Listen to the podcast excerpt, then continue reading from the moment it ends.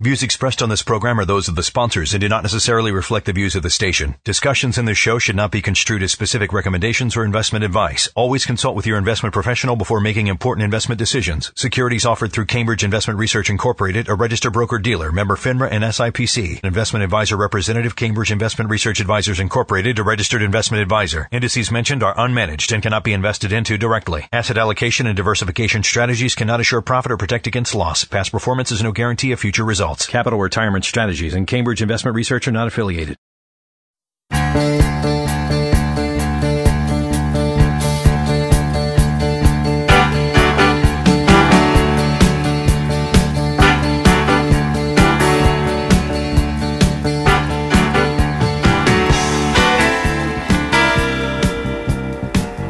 All right, welcome to Plan for Life Now, episode 100. Dave, people have been waiting for this episode, and I'm afraid to disappoint people, but we're not going to do some of the stuff we talked about because this, I don't want to ever say emergency episode because I don't think there can be anything emergency about our podcast. Uh, but it's this one's sort of in response to what's been going on. Right. And we felt like This we is- needed to do it. Yeah, this is a podcast that is actually, I think it may be fitting for the 100th episode. You know, there's enough going on right now. I, I hate to use emergency or crisis. That is what the media is calling it. I mean, we'll get into that. But, you know, this is more to inform you and it's more serious. And we do have some clients who've been concerned about this, most importantly. Right. So we want to address what we will, what, what are they, I will call it the banking crisis. Uh, for lack of a better term, let's go with that. And yeah, it's, you know, when we see three or four clients emailing, calling, asking questions about it, that means that at least 10 times that many are thinking it, but just haven't gotten around to, or, or sometimes like people say, well, I didn't want to bother you guys with these questions. I said, well, isn't, isn't it our job to be, you know, bothered, quote unquote, by clients? I mean, that that's the whole idea is that you can come to us and ask these questions. Yeah, ex- ex- that's exactly was my. Once you have three or four or five clients or anybody coming to you about something, it means that's the tip of the iceberg. And people don't like to bother us, even though that's the number one thing we want to be is bothered by clients because you're thinking about it. You don't quite understand it. But the reality is, a banking crisis would make the average person uh, a little worried when they hear banking crisis and then the media goes off on that. And then you, you start to read the articles but it starts to get convoluted. So Right. I, I, let's start to explain. I'm going to start off. I know you're very good at editing what i say and coming in with facts.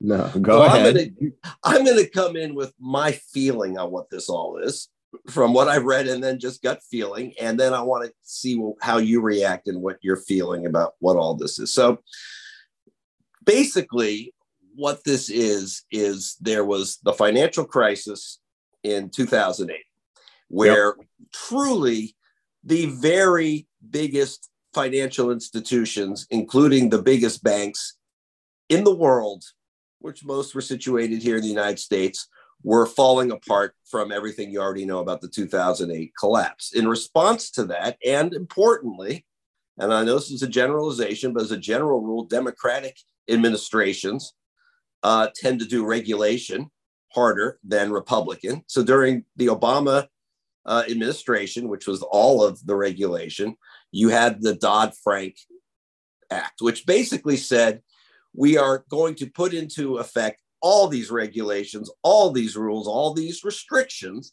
that says a bank where you keep your money cannot fall apart because of all these rules. Or if it were, it, would be an extraordinary situation. That's how tight those rules were. Now, as time went on, and, and those rules are fantastic, as time went on, we got into Trump administration and they are Republican administrations tend to deregulate.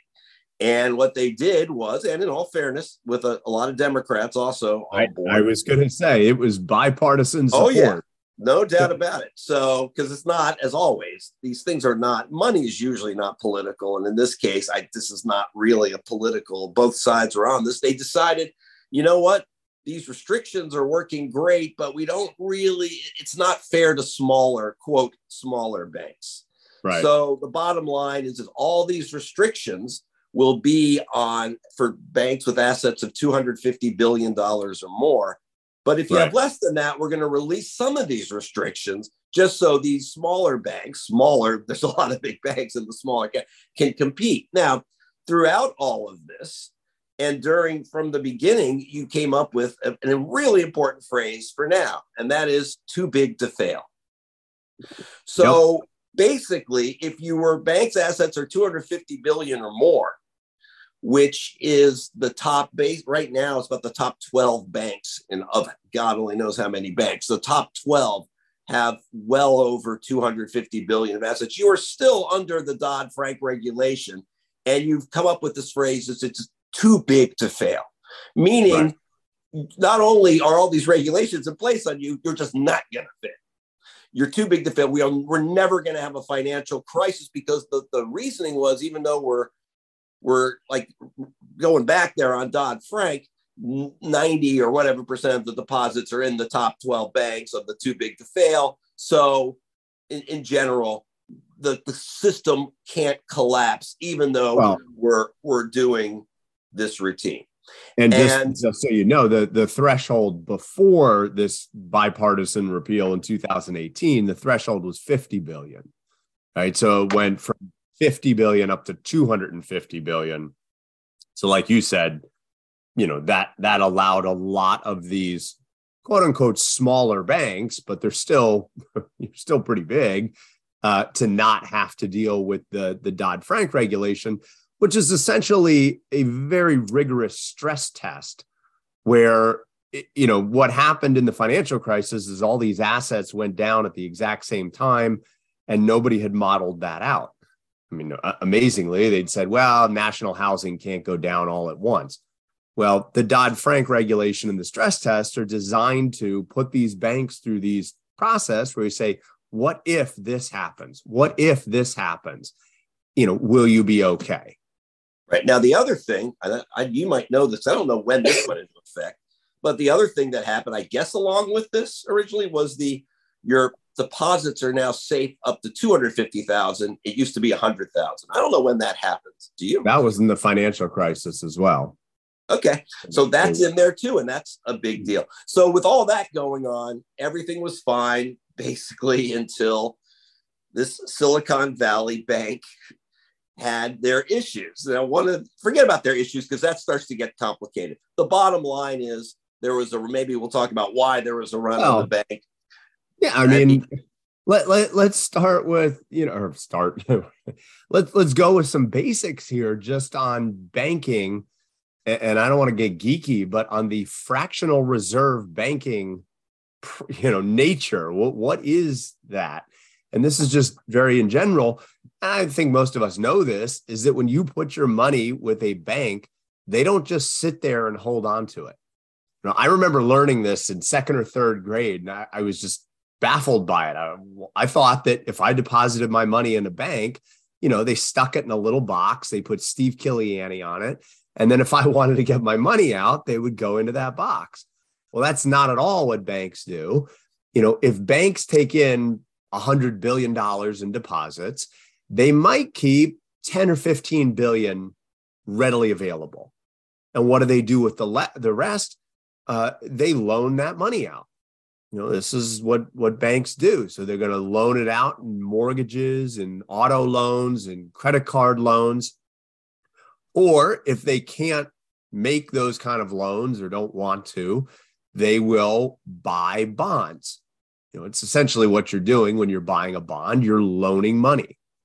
So what happened with silicon valley bank specifically is they were doing just normal banking practice you know take money in, take in all these deposits, loaning money out, buying bonds, things like that. But the problem was that they were heavily concentrated in, as the name implies, in Silicon Valley and a lot of these tech startups and things like that. Well, in 2020, 21, those companies were getting funded left and right. I mean, it was so easy to get financing that, that they were getting all of this money and they didn't need, you know, when a startup gets funded, just make up a number, say they get a billion dollars in funding. Well, they don't need a billion dollars all at once. They're, they'll need, you know, a couple, whatever, a couple million dollars a year for quite a long time. So they deposited in a bank. Well, flip the script. And what happened last year is no companies were getting any funding and they were burning through cash. So now you've got this very concentrated deposit base that's burning through cash. And what happened was Silicon Valley Bank realized that they were going to have to sell some of their bonds, so essentially the loans they were making, to make sure they had enough reserve requirements. And you had essentially a classic run on the bank.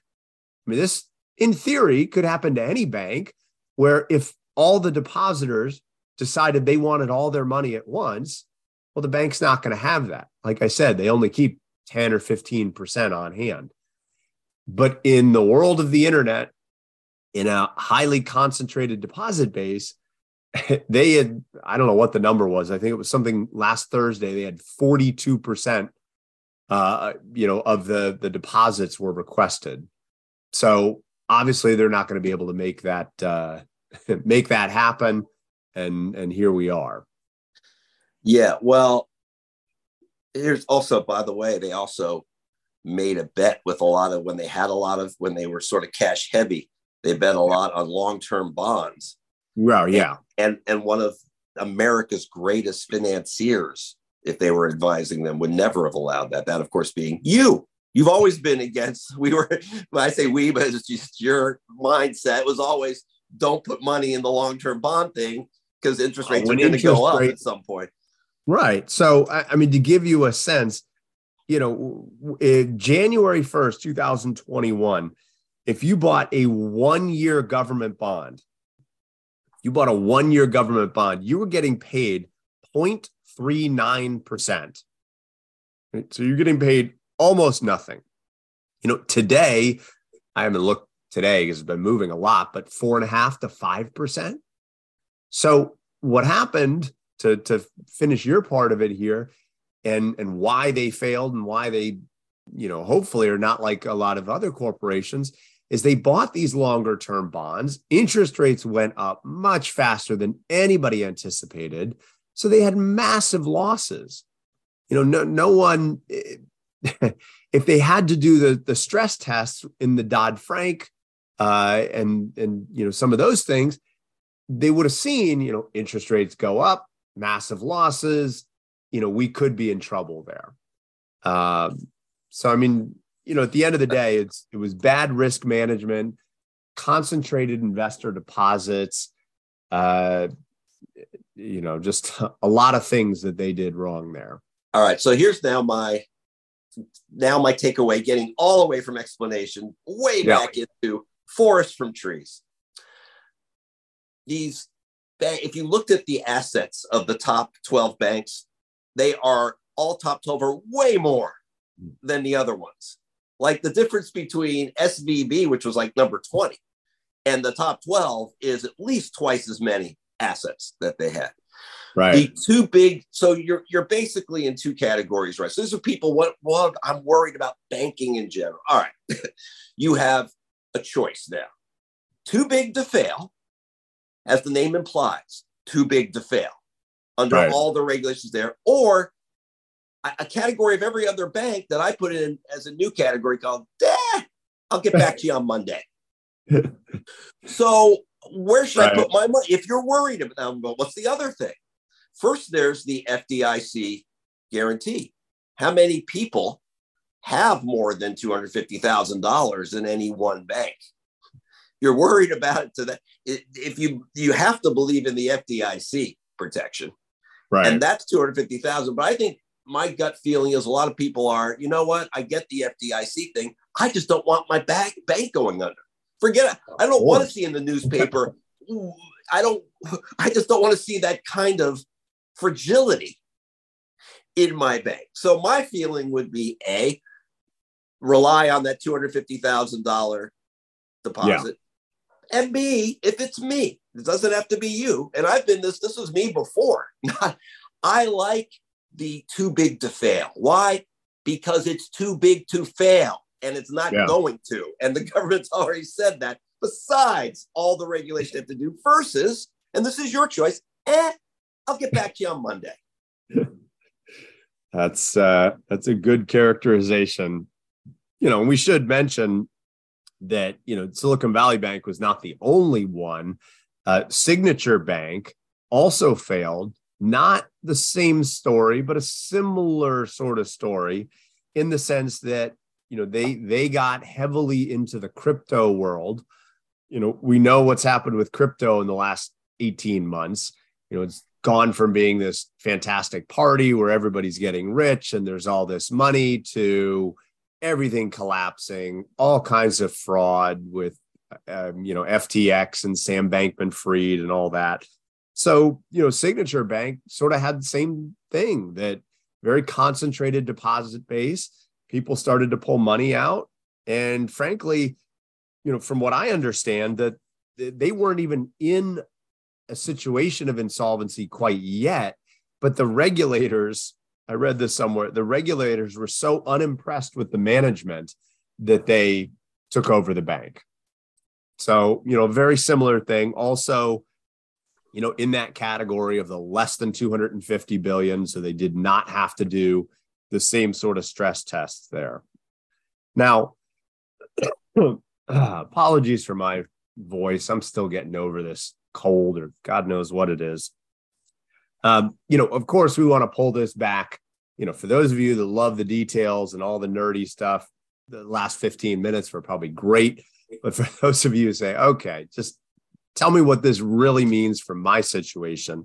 So I sort of broke this down here, Dave, into, you know, four different big assets. And I know we could, you know, dice it and splice it in a million different ways.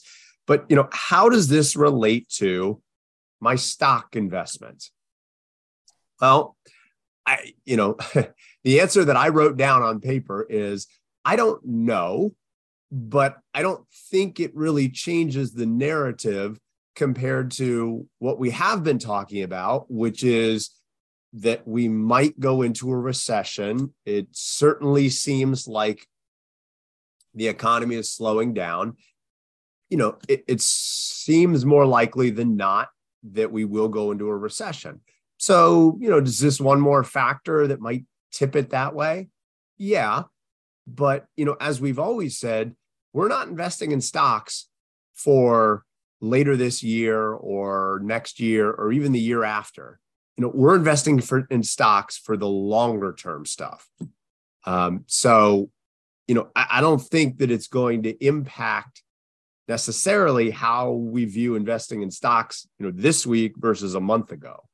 Yeah, I'm going to throw in though from a couple short-term feelings I have. One is, and remember this now, what I'm about to say is this is long, probably long gone when you hear this podcast, but you know, we're the stock futures. This is uh, Tuesday, Wednesday. What day is today? I forgot what day today is. Wednesday morning. Dave, beware the Ides of March. Right. So Credit Suisse. Is that how you say it? Yeah. that bank. Anyway, right now they're having problem. I was, you know, what's what are we talking about? There's too big to fail. There's eh, I'll get back to you Monday, and there's eh, we're totally reliant on the Saudi government. So this one right now, the Saudi government saying, eh, I don't know how much we're going to support you right now. Their stocks plummeting. It's so a short term. Right now, I'm just looking at the S and P futures. Right now, they're really down a lot with this. Mm-hmm. So you're going to have incidents, I think, in the stock market that could be real short term blips like this during this crisis. But what's I've been Mr. Silver Lining in the last few podcasts. I'm actually going to come up with a silver lining here for stocks okay. with all of this going on. And that silver lining is because of all this, what's going on and all this turbulence, the Fed may be in a position where, yeah, I don't know about continuing to rise, raise these interest rates Yeah. with all this go. We may have to like, I don't know, maybe this quarter we won't raise them. Now, what's that going to do? That's going Right. to give us again a short term rise, most likely to your stocks as Yeah. that's or possibility. So I think in the short term, you're going to have some possibilities for some positives in Well, stocks if, if the crisis and if the crisis dissipates and they don't feel that, well, that's good because the crisis dissipated. If it doesn't, then you actually might see, as stocks did during uh, COVID, you know, crisis, but Right. not really for companies looking for those interest rates to, to stop going up. Well, that was what you just said is precisely what I wrote down for the effect for bonds, which is, you know, the the market was uh, originally expecting the Fed to raise rates three times, three quarter point rate hikes. And then it went to, well, maybe, and this is, you know, everybody's always trying to read the tea leaves when when Jay Powell says anything. But it went to maybe some of those rate hikes will be a half a percent instead of a quarter of a percent well, after this occurred, those expectations went down again, and bonds had the best two or three day rally in, I don't know if it was in history, but it was in a long, long time. You know, so had this phenomenal rally there in bonds. Um, so, you know, I wouldn't think that, you know, if you're holding a high quality bond portfolio, and still we would prefer to be on the shorter end of things. I, I don't think this really impacts the way you invest in bonds. Um, other things that I wrote down here CDs, you know, we have been utilizing those for some clients. Um, you know, the only thing I would say is, you know, it's got to be less than that 250,000, you know, not that we ever would go above that, but you know, you you don't want to be overly concentrated even if it is one of those too big to fail what's the point? Why are you, you know, why are you throwing caution to the wind and, and gambling there when you could easily diversify into multiple companies? And then, Dave, the last thing that I put down here is annuity contracts. How how what's your take on, you know, failures of banks, and then compare that to failures of annuity or life insurance companies? I should say. I'm so I forgot to write that. I actually wrote notes for today's show because I had thoughts, and I for, I was thinking last night about that. My thought is, it's just getting old because always you'll see I, there is this bias. You know, you, you always know people listen to us for a long time know our feel. Everything is just a tool in the toolbox, whether it's annuities or bonds or stocks or your CD, whatever. So Right. there's always, oh my gosh, for whatever reason, I'm worried about the financial security of my annuities, for example, things that are backed by or sold by a life insurance company, which have Right. always, A, have always had their own backdrop, which I don't feel like getting into. We've explained it a million times on this show. But Yeah. B, they've always shown to be stable. This is just historical. You've never Yeah. seen these crisis issues with life insurance, bro, with annuities. You've never seen a run on annuities, a run on any of this stuff during the Great Recession, during anything, during the tech bubble, during this. Yeah. And I mean, Um, I've there- said this. There's never been an issue yet.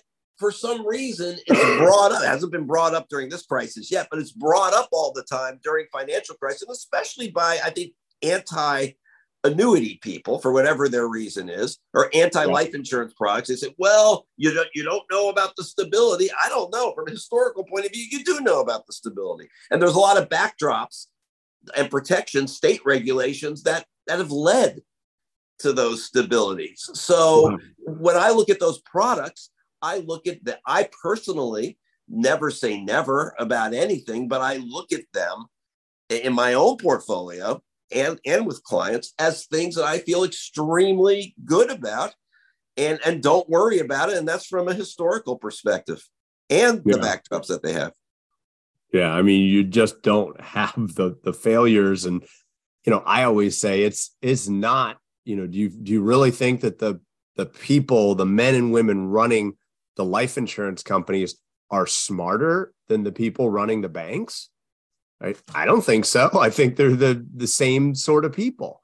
I think it's the regulations, it's the requirements, it's the reserve requirements where life insurance companies have to keep, you know, these reserve requirements. And so that's why you saw, you know, I don't know if I don't even want to say that nobody in, in the financial crisis, no life insurance companies went under, because I think there were one or two really small, and I think there was some fraud involved there.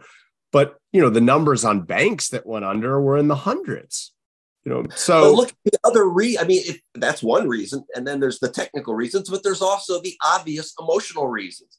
These bank issues are not if if and this is if SVB, if Silicon Valley Banks whoever chairman didn't say, hey, publicly instead of raising money behind the scenes, we have a money problem. If you keep your money here, we're good.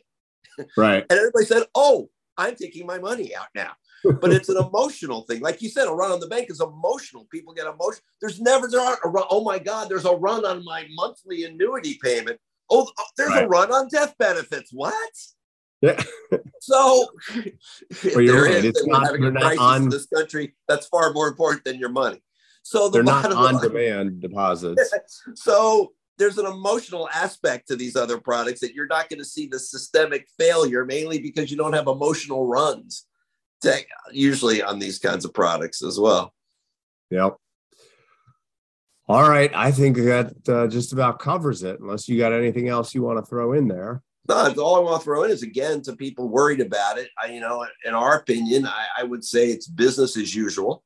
Take the necessary yep. steps to make yourself feel better. But you know, we live in a country where you can take those necessary steps. If you feel like, you know, a it's a no brainer is the two hundred fifty thousand dollar FDIC guarantee. That's yeah, just something to make yourself feel better. And B, you know, if you feel like you don't want to see this kind of scenario in your bank in, in the newspaper, I guess there are no guarantees, but the closest thing we have is too big to fail. And if you start to do a little research, you'll realize, wow, I feel pretty darn good about having my money. If that's my concern, a lot of people yeah. might just feel the 250,000 is enough. I mean, you know, that's up to you. But to me, th- this is not something from the short term or the long term by making what seem like the obvious moves to panic about, to worry about, and and you shouldn't worry about it. All right. Thanks for joining us for this special episode. We're going to save our 100th episode reminiscing for the 101st episode. Right. Where uh, you'll not only will you won't have this crisis, you won't have a cold, you now have the hiccups you won't have any of these things going on. So we can focus on the celebratory 100th episode. It's going to be great. Talk to everyone soon.